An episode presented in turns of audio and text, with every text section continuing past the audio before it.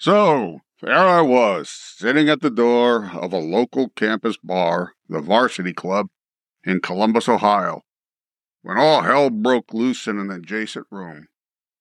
Folks were fighting each other. When I got in there, there was some kid swinging a broomstick. Where he got the broomstick and why he was swinging it, I still don't know, but he was quickly taken care of. Hi, folks. I'm Dennis Guzik, the old jarhead, with my Be the Ultimate podcast, where I offer you some great career advice that I personally guarantee will help you have the professional life you want. So, what the heck was my opening story about, and how does it relate to your career advice? Well, what I described was my last job as what we called a crowd control engineer before I entered my first career which is a Marine Corps officer. And why is that important? I think it's important because it reflected a change in my professional status from having jobs to having a career.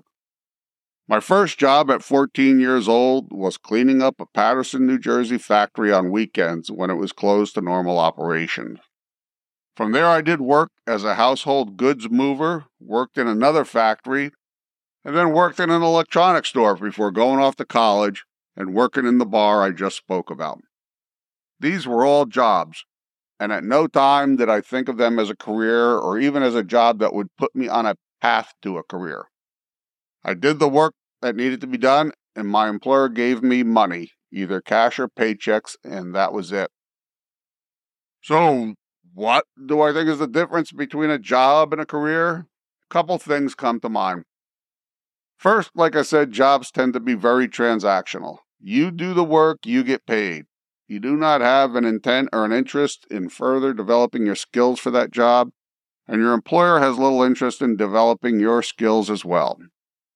A career tends to be a path with a certain amount of progression associated with it. For example, as an engineer, you can progress from designing parts to designing systems to engineering management. But can a job lead to a career? Definitely. Let's say you take a job as a line cook and find that you love being in the kitchen. So you go to culinary school, become a chef, then eventually open your own restaurant. In this case, that job opened your eyes to your love of cooking and you went with it. Notice that I mentioned you went to culinary school. Furthering your formal education in a particular area is not always a requirement, but it often does separate a job from a career.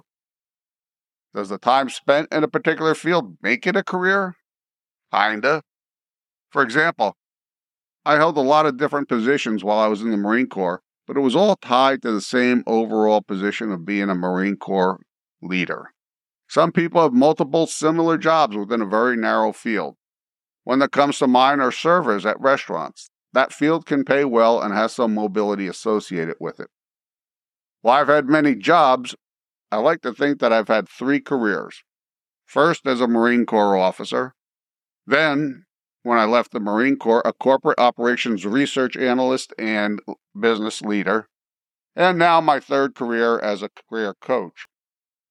One thing that separates my jobs from my careers is purpose. While on active duty in the Marine Corps, my professional purpose was to be the best Marine Corps officer I could be. In my corporate position, it was to provide the best analytic support to my Marine Corps, my primary customer, and to lead my business unit. Now, as a career coach, my purpose is to provide the best guidance to my clients, readers, and listeners. In my prior jobs, I had no definitive purpose. I never said that I wanted to be the best furniture mover or bar bouncer I could be. What I wanted to do was work well enough to keep my job and get a paycheck. Which brings me to another point. A lot of people go through life from job to job without really settling on a career path. And if that's the life you like, fine. But realize there is risk to this, and that is job security. You are only as financially sound as your last paycheck, and as a lot of folks found out during the pandemic, that wasn't too sound. So, what career advice do I have from today's podcast?